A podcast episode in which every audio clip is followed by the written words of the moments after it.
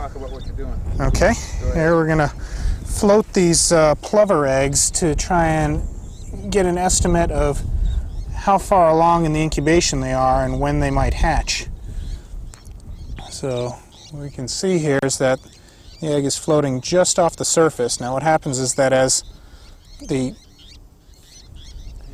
egg develops, more air inside the eggshell and it floats a different position in the water column.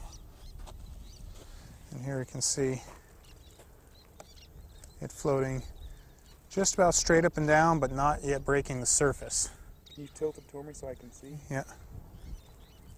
What are you now? What am I seeing? You're seeing the egg is not flat on the on the ground. It's it's it's coming off the uh, bottom of the uh, the cup, uh, straight up and down in, in the water column, but it's not floating yet.